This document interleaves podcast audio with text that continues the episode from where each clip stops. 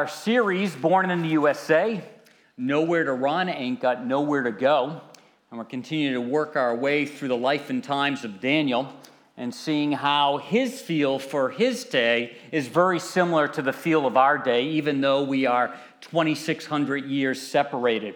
And it's, it's pretty amazing to see the similarities. It's pretty amazing to see how he continually doesn't just thrive, but he, survive, he doesn't just survive, but he thrives. Uh, he takes it on and uh, navigates his world in such a way that he's able not to compromise who he is, uh, and he's able to do it in such a way that he, uh, you know, functions in the society and doesn't get in the face of other people. Uh, and, he, he, and he points to God and he draws others to him. So it's pretty amazing uh, story, a pretty amazing account.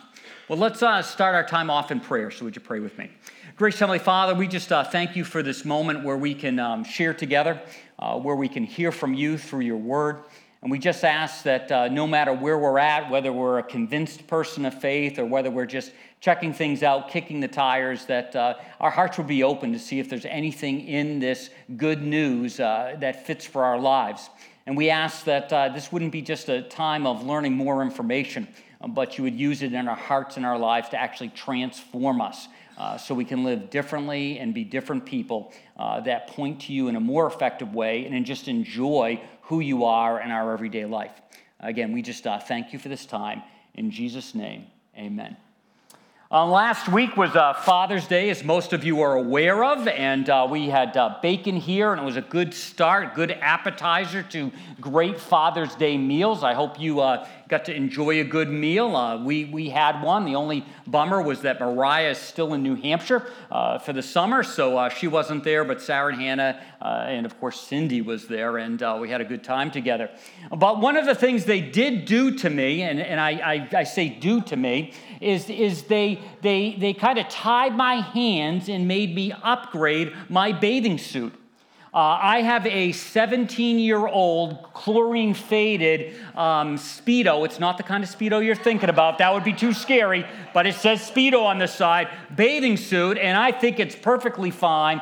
And uh, they made me right there at the dinner table, you know, order another no, new one. And uh, I, it arrived this week, and it's sitting in its bag, sitting in our room in the corner. But, uh, you know, uh, they just kind of forced that onto me. I've actually become one of those guys, uh, one of those dads who likes to say how old his clothes are. You know, oh, yeah, this is 15 years old, this is 10 years old. And uh, uh, they don't seem to appreciate it. And they actually say, Dad, we know it's old. Get something new. So, anyway, so, you know, so that was a part of our uh, Father's Day experience. But, you know, there are some things you just have to experience firsthand as a dad. Uh, you can understand them cognitively, but until you're in the moment, you really don't uh, uh, feel it or understand it. And one of those things uh, is selective hearing. And, uh, you, know, I'd been on the other side of that. I've been a very good practicer growing up of being selectively hearing what was going on from my mom and dad and others. And, and then, you know, I got married, and, and that gift just worked so well, you know, selectively hearing the things that Cindy had said to me. But I hadn't really heard it on the other side. And uh, it wasn't until the girls were uh, probably um, old enough to. Uh, you know, be out on the swing by themselves. Uh, we have twin daughters, and then uh, the third, Mariah, came along 18 months later. So they're all very similar in age, and they're they're all out on the swing. And you know, uh, you know, when they were young, uh, you know, they were they were very cute and innocent, but at the same time, they were very devious. Uh, they they had this selective hearing kind of thing, and and I would call out to them, and uh, I would say, "Come on in." Nothing. Not even a glance, not even a their swing, not even a look my way. And I'd say, "Come on in, girls." Swing, swing, swing, swing. Nothing. I, and, and finally, Sarah, Hannah, Mariah, come on in. Nothing. Next time, Sarah, Hannah. Oh, who us? Yeah, yeah, yeah, right. I'm buying that. You know, like they hadn't heard me up until that point. And so I, you know, I was trying to test this out and see if this really was happening, see if my kids had a hearing problem. And uh, eventually, what I started to do is I would stand at the deck and I would open up the door and I go, Let's go get ice cream. Boom, they're off the chairs, they're running in. And uh, they, so it was selective hearing. They actually heard me every single time. And, uh, you know, I, I, just couldn't believe it. So then I would just start saying, let's get ice cream every time they'd come in. And then finally they learned that we weren't going to get ice cream every single time. So I had to change my tactics. But, you know, this selective hearing is very similar to something uh, we're going to call this morning selective learning. It looks very similar. There are things in our lives, just like hearing, that we selectively learn or don't learn. Uh, we, we, we know it, but we're selective. Uh, sometimes you've been in that situation where you have a good friend or, or, or a child or, or someone at work and, and they're, they're dealing with some, some kind of a problem, and you come alongside them and you say, You know, uh, have you ever thought about this? Oh, I know that. I know that. And you go, Then if you did that or didn't do that, the problem would start to dissipate. See, they have selective learning. And the reality, too, is sometimes we call it around here, you know, we're educated beyond our level of obedience, but, but we have selective learning. There, there, are, there are truths out there. There are things that we absolutely know. A few weeks ago, we talked about, you know, the fact there was a time where I was eating two Big Macs at a time. It wasn't two for, you know, $2, but, uh, you know, I was eating two Big Macs. I was wondering why everything was expanding. And well, you know, it's pretty obvious that, you know, you know, you eat two Big Macs and you, and you, put on weight, you know, every time you go to McDonald's. So, so, you know, I didn't need to know that, but it was selective learning. There are all kinds of things in our lives that we practice selective learning. We practice selective learning with our finances sometimes. We, we, we, we spend more than we're earning. Uh, we let things catch our eye, uh, and then all of a sudden we're buying something uh, we really can't afford, or we're not saving. Uh, sometimes it's selective learning with our relationships. We know things that uh, would push our spouse's button, or our kid's button, or our friend's button, and, and we know it, and we're just selective about what we learned, or we're selective about how we, it's happening again, isn't it? Man. This is part of selective learning. Yeah, that, yeah, good example. I don't listen yeah, well enough. You just got to lift it up higher. Okay, so all right. All right, thank you. Excuse me. There we go. All right, thanks. So, so there's selective learning, like not listening about, you know, I knew that my mic was doing that, so, you, you know, did I, did I change it? Kevin had to change it. So we have these areas of selective learning, and, and there's a great story in Daniel about this unfolding. And, and we see uh, the situation with a new king who's there, and he's living out selective learning. He knows some things, but he's not practicing those things. He's doing something opposite, and it's going to cause all kinds of trouble. And what's interesting about selective learning, it doesn't only affect your life, my life, when we, we practice this, it actually has ripple effects into other lives. And for this, this king, it, it's going to have huge ripple effects. But he's living out this idea of selective learning. Now, just to give you a little background on this, I'm going to throw a timeline up on the screen. It's very complex, but what I want you to see about it is uh, Nebuchadnezzar has uh, not been ruling for about 23 years. He had passed away. And uh, his son uh, took over, and I, I think you love his son's name. His son's name is Evil Merodach. And uh, how would you like that as a name? Oh, hi, little girl. Hi, Evil. You know, so anyway, so some reason they knew, and his name was Evil Merodach, and he became king. And if you look there, uh, you know, that was uh, short, short-lived, and uh, he assumes the throne, and then he dies naturally, and then there's a, another grandson who assumes the throne in, let's say, 556 BC, and then he gets assassinated. Then another guy becomes king, and uh, you know he probably marries one of Nebuchadnezzar's uh, daughters or wives or something like that. So it kind of legitimizes his throne. And then this guy named uh, I, I can't even pronounce these guys. No, no, I can do that one. I practiced that one. But uh, Neba, you know, whatever his name is, he, he becomes the king, and he's the king for a mil, you know, for a lot of years. But uh, what happens is the Medes and the Persians are starting to move against Babylon, the great empire. And as they're moving against it, they're actually starting to win. So this king, great guy, decides, I'm out of here. I'm going to have a co leader, and I'm going to make my son the co leader. And that's, that's Belshazzar. And so he becomes the co leader and he leads in his place. And uh, the dad goes off somewhere else to play, you know, be in some oasis in Arabia. He just wants to be on the safe side and leaves his son living and, and ruling um, Babylon.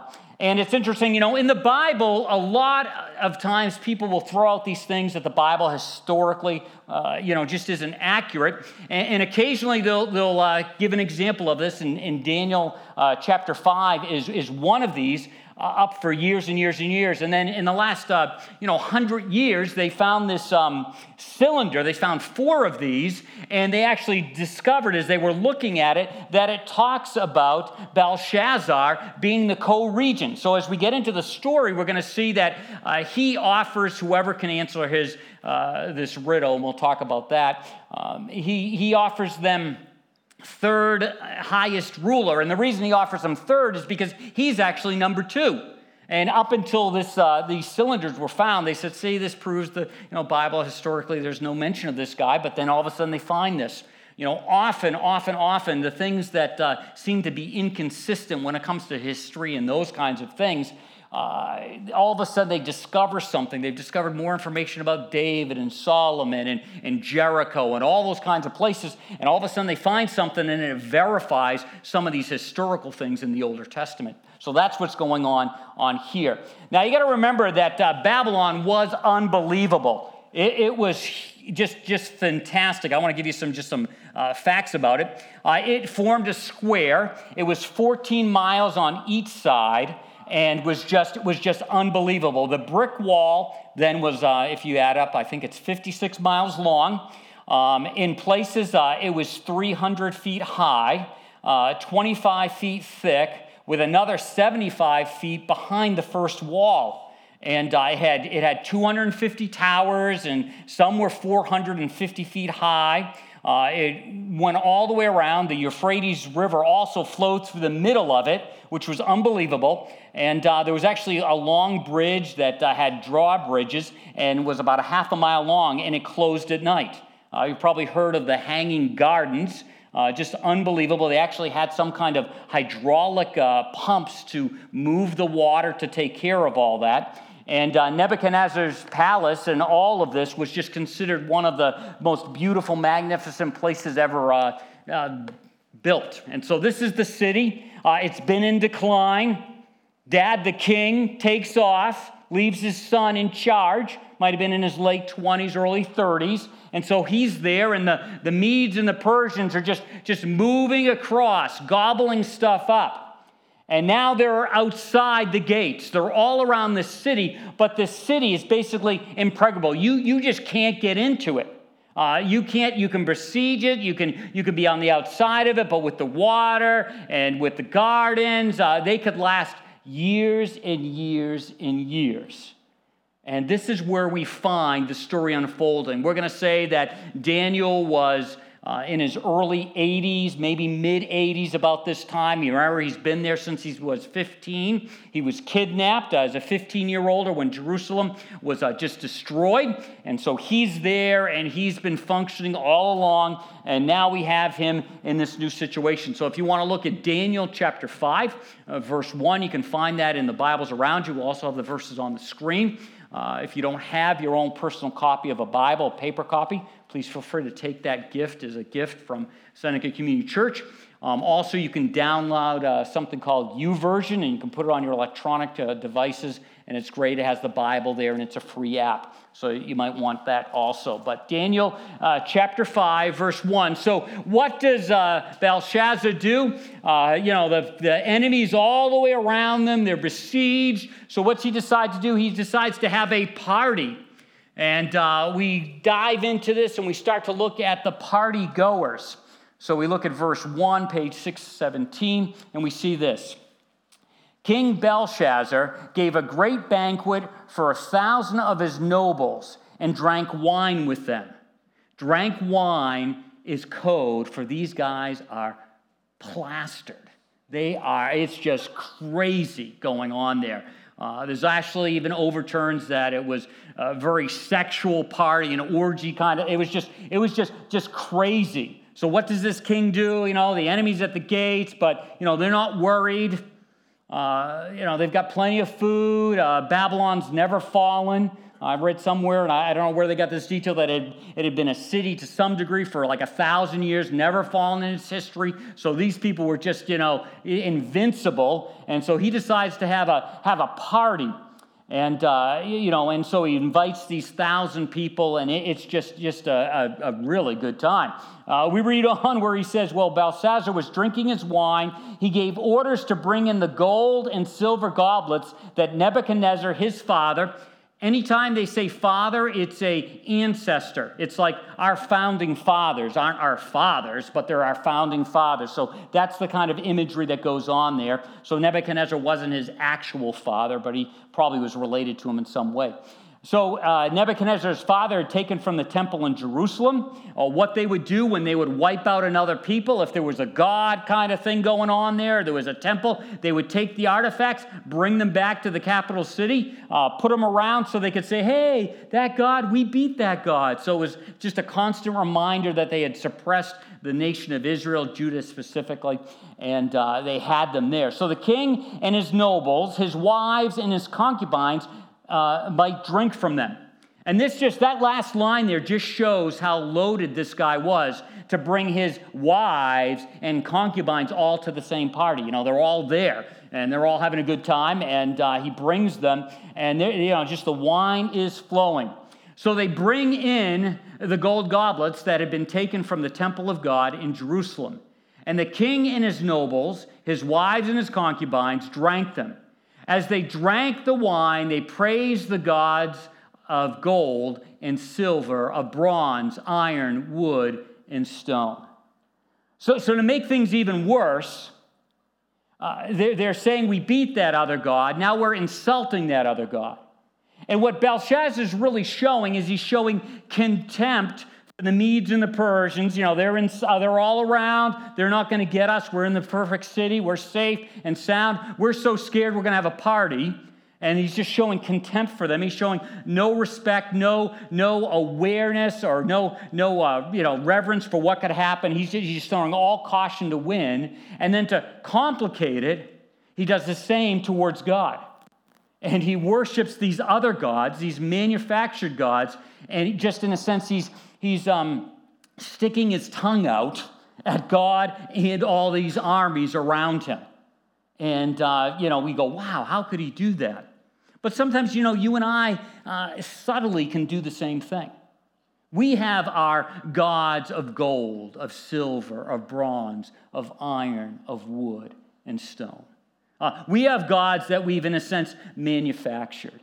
Uh, they may not be like a statue, they may not be like that kind of an idol, but we have things in our life that, in a sense, uh, we, we worship with our energy and our resources. Uh, it becomes very important to us. And that doesn't mean uh, we can't have nice things. It doesn't mean that uh, having a nice car or taking care of your home or all those kinds of things is, is, is, a bad thing, but there are moments where those things can eclipse the value we actually put on God Almighty.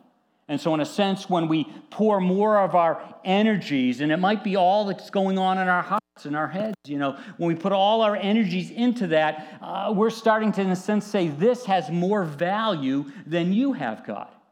Uh, yes, I'm doing all the right things because we can, you know, dress that up. We can, uh, you know, be a church. We can do the, do the churchy things, and uh, but deep down in our hearts, we've actually set in motion situations where we're actually pouring energy, uh, pouring too much value into these other things that, in a sense, we've created, we've earned. So, you know, before we uh, throw too many stones at uh, this king, uh, we may not be as obvious, we may not be, you know, out there, but, but we can do the same kind of thing.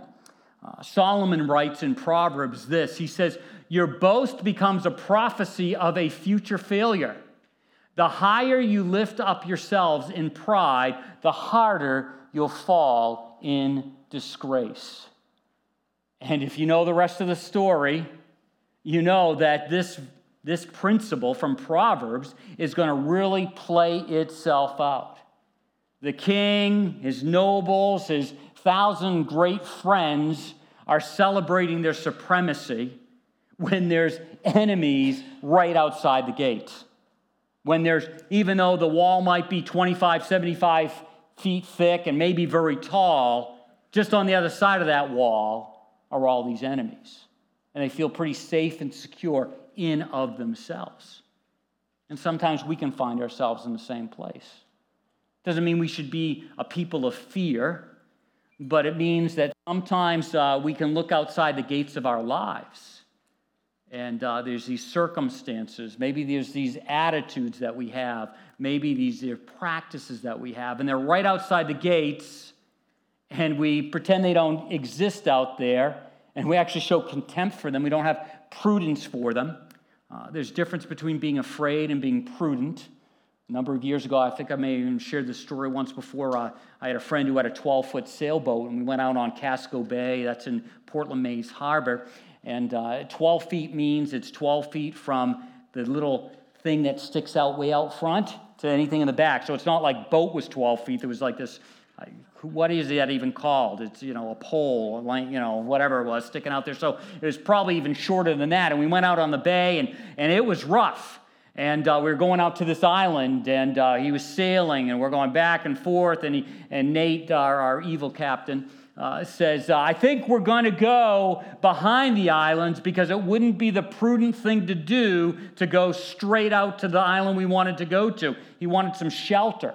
And it wasn't that he was afraid. I mean, we were afraid, the other guy with me, but he wasn't afraid, even though, you know, you're banking and it seems like the water could come over the side. He wasn't afraid, but he, he knew what was prudent to do. And sometimes there's these things outside, right outside the gates. For some of us, that's our internet practices, that's our entertainment practices. It's, it's, it's how we value ourselves, it's our behavior. And they're right outside the gate, and we don't show any prudence. They're right there, just a little bit outside. And for Belshazzar and all his friends, uh, they weren't showing any prudence. And obviously, they showed contempt for God because they actually took something that was designed to worship God Almighty and used it for their manufactured gods of, you know, wood gold and, and such. So this is all going on. The parties, ha- they're having a ball. They're just laughing it up. They, you know, I'm envisioning, you know, if they could go to the wall, and I don't know where the, the celebration room was in comparison to the wall, but they could actually go to the wall and just see the army over there, and they could see the fires at night, and they're like, ha ha ha, give me another drink, you know, and they're just having a great time, and right outside the wall. But uh, the higher you lift yourself up, in pride, the harder you'll fall in disgrace. And disgrace is coming for this king, it's coming for these nobles. And not to be a downer today, but some of us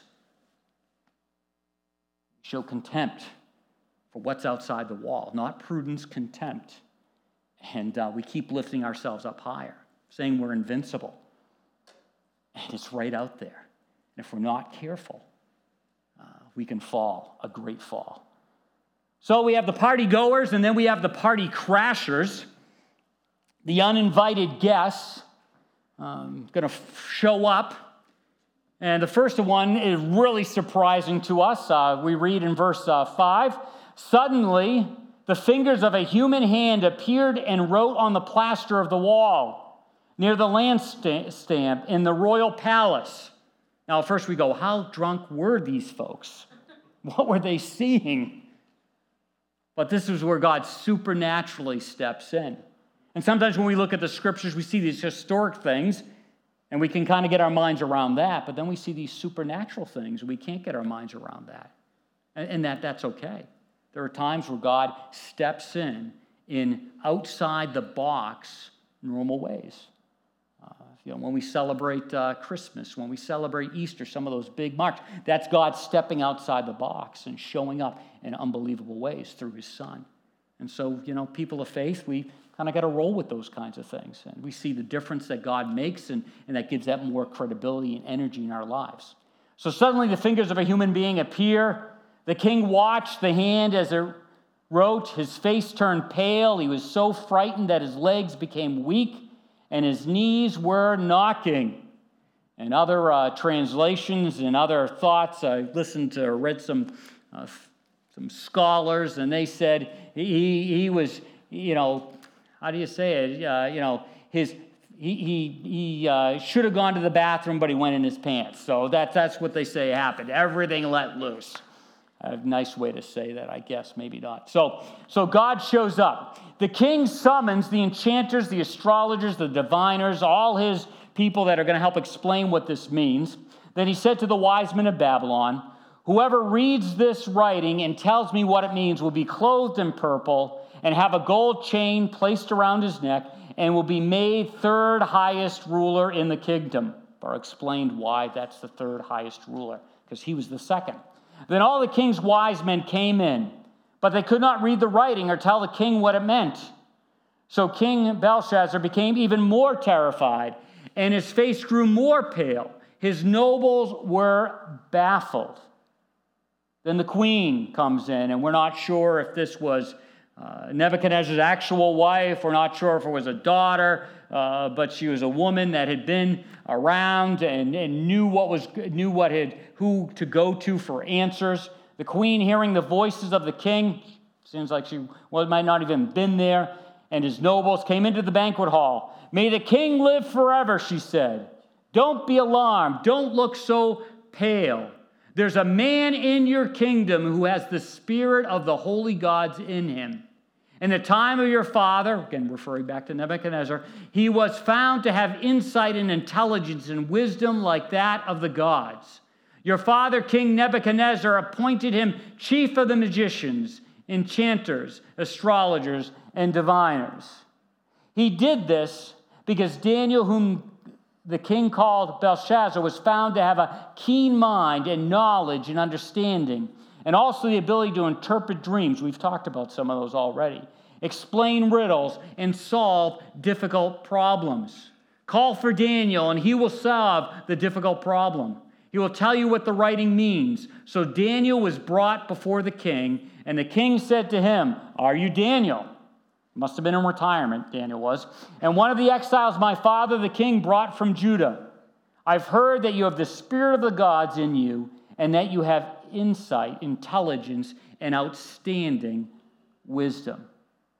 And then he goes on and talks about all that he'll do for Daniel again that he's already said. Uh, then Daniel responds, he replies, Daniel answers the king. He says, You may keep your gifts for yourselves and give your rewards to someone else. Nevertheless, I will read the writing for the king and tell him what it means. Your majesty, the most high God, gave your father Nebuchadnezzar sovereignty and greatness and glory and splendor. Because of the high position he gave him, all the nations and people feared him position. All the people of every language um, dreaded and feared him.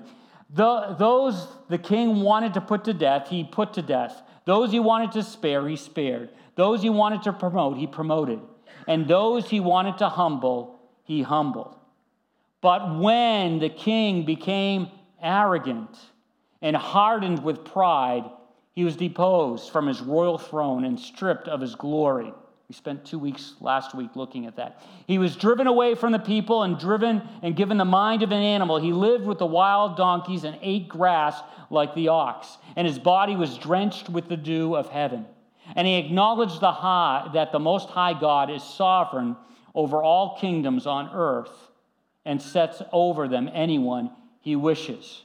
So Daniel goes back and says, You remember this story. You should know this story. You shouldn't have to learn these things the hard way. You shouldn't have to call on me. Your pride has become your undoing. Uh, you have showed contempt for these armies. Most importantly, you've showed contempt for me. And uh, you think you're safe, you think you're secure. Your father, Nebuchadnezzar, the original king, thought the same kinds of things when he walked on that rooftop that one evening. And you know what happened to him. Why? Why are you functioning with selective learning? Why are you doing that?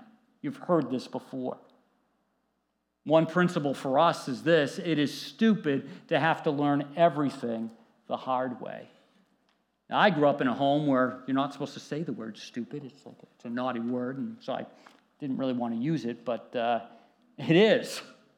It is. Why do we have to learn everything the hard way? Uh, there are things that you and I know. There's things that the king knew. Yet, yet we've got to learn them the hard way. Talked a little bit about this last week. We, we have to touch that oven to find, or that burner on the stove to find out if it really is going to burn our hand. Some of us have to do it two times. Some of us have to do it three times. But there's all kinds of concepts out there that we do not have to learn the hard way. Yet often we have selective learning and we learn it the hard way. We know, but we don't know because it doesn't show up in our lives. And this king, Belshazzar, is right in that place. Goes on in verse 22 But you, Belshazzar, his son, have not humbled yourself, though you knew all this. And then he goes on. Instead, you've set yourself up against the Lord of heaven you have had the goblets from his temple brought to you, and you and your nobles and your wives and your concubines drank the wine from them. You praised the gods of silver and gold, of bronze, iron, wood, and stone, which cannot see or hear or understand, but you did not honor the God who holds in his hands your life in all your ways. He knew that. You and I, especially for a Christ follower, know that. We know that He holds our life in His hands, in His ways. Yet we set ourselves up against the Lord of heaven. We may not do it directly or may not seem that way, but we do it. We selectively learn. We know and we choose to go another way. All of us will do this from time to time to some extent.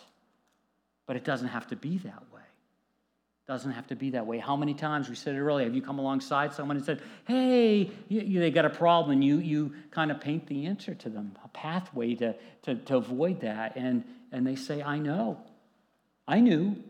How many times in your own life, if, if you're in a situation, if you could go back two years, three years, maybe a day, and somebody else came with the problem that you're now experiencing, you would have given them the advice the advice that would have caused them to avoid the problem.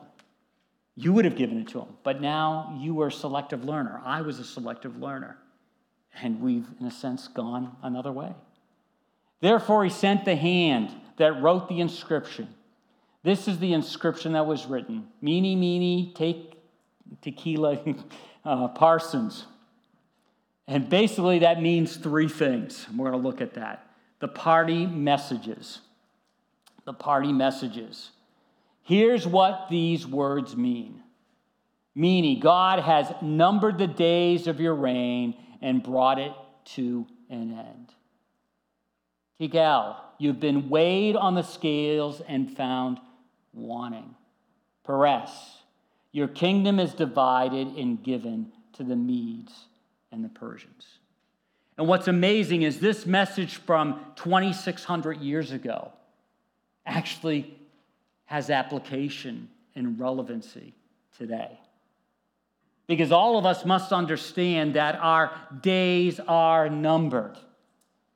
Belshazzar, it's ours. But God has numbered the days of your, your reign and brought it to an end. God has numbered our lives. Uh, he knows there is an end. We don't necessarily know when the end is coming, but the end is coming someday. Aren't you happy you came to church today? to Get that great news? You know, all of us are going to die sometime. Uh, it's, it's no big secret. Our days are numbered. Moses said this Teach us to number our days and recognize how few they are. Help us to spend them as we should. As we should. Do, do we understand that? Do we actually look at our lives and see that our days are numbered?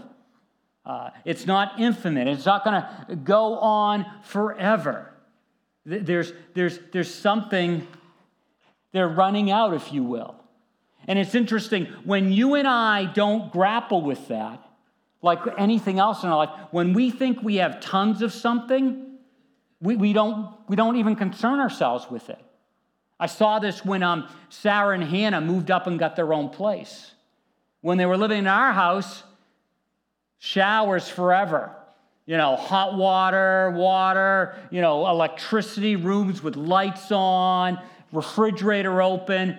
Hmm, hmm. Come back 10 minutes later, nothing's changed in the refrigerator. Hmm, hmm. You know, doors not being shut when it's cold outside, all that kind of stuff. You know, because, because they, they felt they had unlimited electricity, unlimited heating, because they weren't paying for it. There were no conscious, not conscious at all, that, that, that, that there was some limitations to that. Now you go up to their house. Oh boy, you know, go up there. They've got central air in their, their apartment, and you go up there, and, uh, you know, it's like hot out. The windows are all open. I'm like, why isn't the air conditioner on? Oh, we're not going to start the air conditioner until July. I'm like, what are you, crazy? You know, I mean, you know, you know, uh, you know, turn off that light. Don't turn on that light. You know, they're just they're just like all over the place. They're like conservation uh, crazy people, and you know, and, and it's because they realize they've got to pay for it. It's not unlimited. When we in our lives don't realize that our lives are finite, we have a tendency to waste them. Some of us have been in family situations. Some of us have may have even got the bad news from a doctor that some illness is, is working its havoc in our lives, and our days are numbered. And we that's not new, but now we realize it. And then all of a sudden it changes the way we look at life, the way we experience life. You see, selective learning. Belshazzar didn't get it, and we don't always get it these many years later. You know, another nice uh, verse that uh, uh, isn't nice to think about always, but it's a good reminder. We should actually look at it every once in a while. Is this one from James 14 5? Your life is like the morning fog. It's here a little, while then it's gone. And we need to be reminded of that. We need to be reminded of that not in a morbid way, not in a defeated way, but in a celebration way. I want to use my life well. Hebrews reminds us it is appointed for a man to die once, a person to die once, and after that comes the judgment. Ooh, I don't like that word judgment. But there is some concept, there is a concept that uh, it's not what gets us into heaven. It's not, it's not earning God's love, but there is this concept, and we need to be reminded of we will be evaluated for the way we used our life. You can't get away from it. You're playing games with the scriptures if you think that's not true. If you think Jesus has grace, and he absolutely does have, so once I've experienced his grace, once I've experienced his love and his forgiveness, I can just kind of spend my life any way I want because it doesn't matter because I'm going to go to be with him when I pass away, when I die. That, that, that's, that's true to some extent, but there will be an evaluation. There will be, I don't even like to say the word, there will be a judgment, and God will look at all of our lives. And uh, we need to be reminded of it. We need to think about that as we use our lives. You see, your days are precious. Use them well. Your days are precious. Use them well. When we lived in South Portland, Maine, uh, a shortcut to the church was to walk through this uh, cemetery. And one day I'm walking through the cemetery and I actually saw a, uh, a uh, gravestone that said 1866.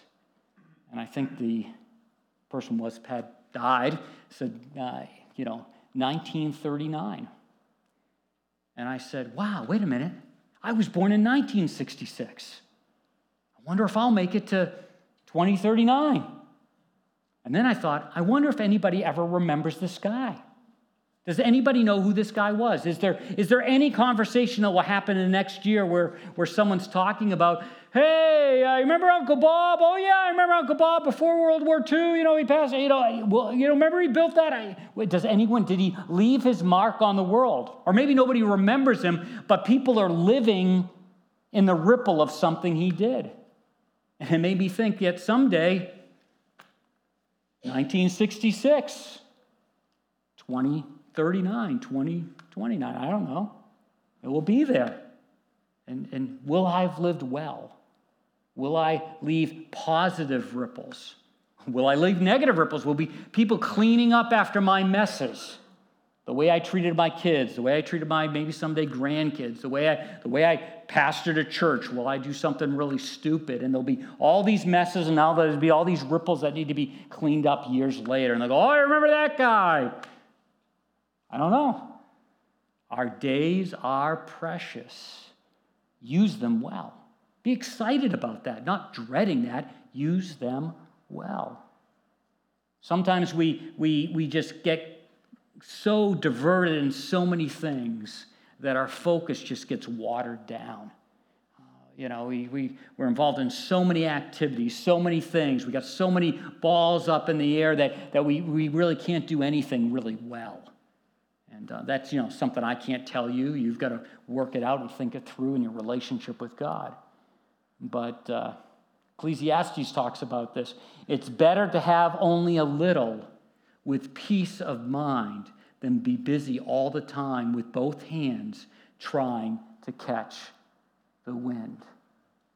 You know, sometimes we live lives that the volume of life, I've talked about this before, is so loud that we can't hear the other things in life. We've got so many things going on, and it actually becomes excuse to be, you know, a master or, or a jack of all trades in a sense and a master of none. We, we don't do anything really well because we haven't put our mind to it. Uh, we, ha- we haven't done that. We haven't put our heart to it because we, we're not living well. We're just, just going. We're busy, but not purposeful. You know, our lives are precious. I like what Rick Warren says. He says, if you're burning the candle at both ends, you're not as bright as you think. and sometimes, sometimes, I think I go, look at all the stuff I'm doing, and all of a sudden I, I wear it as a badge of honor. Oh, oh, I never take a day off. I never do this. I never do this. I'm working hard. You know, no, no, that, that's not that's not a badge of honor. That shows you that your life is out of control. That's, a, that's, a, that's an indicator that you're not managing your life well. Now, it doesn't mean there aren't seasons of life, but if seasons of life turn into 20 years, that's, that's your life. Not as bright as you think. Also, we see, and this kind of ties right into that uh, message, you know, our lives are out of balance. You have been weighed on the scales and found wanting. Oh, wouldn't I love to go into my doctor's this week and get on that little big scale thing that beeps and beep, beep, beep, beep, beep, beep, get off, and the doctor goes, You need to gain weight. You're wanting. Never's happened to me. Never, ever's happened to me. He never says that. I don't know if you ever saw the movie Knight's Tale, and part of this story, the competition uh, the bad guy says this to the good guy, and then eventually the good guy, of course, wins and, and says, you know, his friends all say this to the, the bad guys. he's on his back after being josted uh, in, a, in, a, tournament. Um, if, if God weighed our life, would it be found wanting? Would it be found out of balance, out of order? And when I say these things, it's not to pick on you, it's not to make you feel guilty. When I say these things, it's to, is to open our eyes to another way. So these kinds of things are less in our lives. So our lives are more balanced, are more focused, go in a direction that we live well. Very familiar verse to many of us is, but seek first the kingdom of God, his kingdom, and his righteousness, and all these things will be given to you as well. It's this idea of focus. It's not having your eyes in the, sky so much that you know earthly good, but it does mean that when you are seeking God's preferred will in your life, when you're seeking to point to Him, His kingdom, if you will, and living in a right way, not righteousness in the sense of being self righteous, but righteousness in the path you're on, not perfect, but in the path, then all the other things, in a sense, uh, will fall into place. The idea is that we need to pure, prioritize first things first. We need to take a look at life and see what's out of balance, what's out of whack. You've probably heard it a number of times. No one on their deathbed is going to be saying, I wish I spent more time at work. They're going to wish they spent more time with their family. They're going to wish that they had leveraged some things. I, uh, they're just, it, it's, just, it's just the way it is. Uh, you've heard of this idea of trying to fill a glass and how you fill it with the things in your life. You know, if you've got to put the big rock in first, the big things in first, and then let the other things fill in around them. If you put the little things in first, there's no room for the big thing, the important things. Try to pile everything in there, and, and there's just absolutely no room. It just, it just doesn't work. Um, I'm eyeing this toolbox at, uh, at uh, Lowe's. It's got these drawers in it. It's like $39. What a deal! And I want it. I, I, looked at it last week, but I didn't impulsively buy it. But today, I think I'm going to get it. So anyway, so uh, if lessers want one left, don't don't all you guys go over there and oh, we just sold out. Ten guys showed up and bought all the last two toolboxes. But anyway, so so, but when I get this toolbox, it's got like three drawers and the big part in it. And when I get this toolbox, and this is very dangerous because those of you know me, I'm really not good with tools, but I do have a few. I'm going to take my other tools, I'm going to like organize them, but I'll start with the most important things.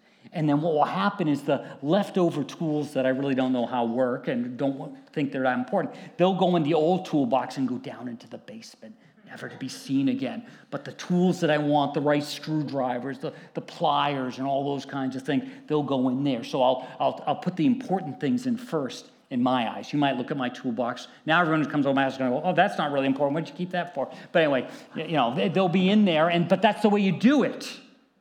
Clean out your garage, clean out your barn. You take all the stuff out. Some of you now are on summer break. Your parents have said, We're doing the garage, we're doing the barn, we're doing your room. No, you know, but you'll take everything out, and then you'll start with the most important things. Same thing with life. I love the way Eugene Peterson translates verse 33 of Matthew 6. Steep your life in God reality, God initiative, God provisions. Don't worry about missing out. Sometimes we are so worried about missing out that we do miss out on the important things. Don't worry about missing out. Also, there's this idea that uh, we ignore the warning signs. This king, the warning signs were there. He had the history, he, he could have learned from the past. He was selective in his learning. Your kingdom is divided and given to the Medes and the Persians. Your kingdom is in pieces. You ignored the warning signs, they were there. Some of us, have ignored what's outside the gates, outside the wall, have ignored the writing on the wall, and our life is in pieces. I love this verse. Well, I don't really, I say this often. I love this verse, but then I don't love it because I need to really work it into my life, into every aspect of my life. But Proverbs 27 12 says, A prudent person sees trouble coming and ducks a simpleton walks blindly and is clobbered. How many times have you faced a problem and you saw it coming and you didn't duck? You walked right into it. And it may be a problem that's a year off, maybe a problem that's five years off, maybe it's a problem tomorrow, and you just walk right into it. Not to get scary, but sometimes I feel this way about our country's debt. We're walking towards it, and someday we're going to get clobbered. Someday our kids are going to get clobbered, our grandkids are going to get clobbered. But a prudent person sees trouble coming and ducks. You hear about the person that has some ailment, something's bothering them, they just continually ignore it. The warning signs are there, and they just ignore it. And then they walk in, and now it's a big problem. Sometimes it's a relational thing. Sometimes there's a little tension with your spouse, and it's a time that means that's a warning that man, we need to kind of like come together. We need to invest some time together. We need to we need to get away for the weekend. We just need to be with each other. We need to rediscover why we're in love and why we're doing this thing called life together. The warning signs are there, but we just keep pushing. Uh, sometimes I get nervous when I know a younger couple is uh, having issues and they decide the answer is just to keep having extra babies. They Have another baby, and that takes care of the focus. And then they deal with that. They buy a new house, they buy a new thing, and then all of a sudden, now five, ten years later, they've come and they've never dealt with the, the warning signs. We're in the habit of ignoring warning signs. Have you ever have you flown recently when they pull out the like the cards, you know, like if the plane's going down, you know, if the plane, you know, you know, do this, do this, and, and you look around the, in the in the cab and everyone's like, oh, you know, and you know, if anything ever happened, you'd be like, where's that card? Where's that card? You know, you know, just ignore it. And the warning signs are all around us. Belshazzar should have, in that moment, dropped to his knees. We've seen it. We see it in the pattern of the way God works with people. That when people are at the edge and they they get the warning sign and they respond to God, that in His grace, many times the heat gets turned down real quick. He ignores the warning signs. Daniel was clothed in purple. He really did. You could just see him kind of like going, I told you I didn't care about this. The gold chain would show that he was uh, important in the city. Uh, third highest ruler in a kingdom that was not going to be existing. And that very night, Belshazzar, the king of Babylon, was slain, and Darius the Mede took over the kingdom at the age of 62 fascinating. What they said happened was they actually diverted the Euphrates River enough so that the army could walk under the walls into the city and take it over. They didn't even, they were probably still all having their party when the, when the, when the enemy was like right at that meeting place. Uh, it's also written that if they had known that, they still could have defended the city. They had devices in there to drop down, so they, they, that couldn't happen. But they were so ignoring what was outside their walls that the enemy diverted the river and came right in. And that night, Belshazzar's life was over. You know, the bottom line is this ignoring the manure that makes troubles grow. We ignore it. Ignoring is the manure. We, we ignore those things, and all of a sudden they grow. They get fertile. They get fertilized in our life. And that just makes them grow and grow and go. And Belshazzar was that kind of a king. He ignored those things. But the reality is, we're that kind of people today. Our lives are in pieces. We see things frailing apart, and we just ignore it of what the psalmist writes God made my life complete when I placed all the pieces before him. When I got my act together, he gave me a fresh start. Now I'm alert to God's ways. I don't take God for granted. Every day I review the way he works. I try not to miss a trick. I feel put back together and I'm watching my step. That was an option for the king.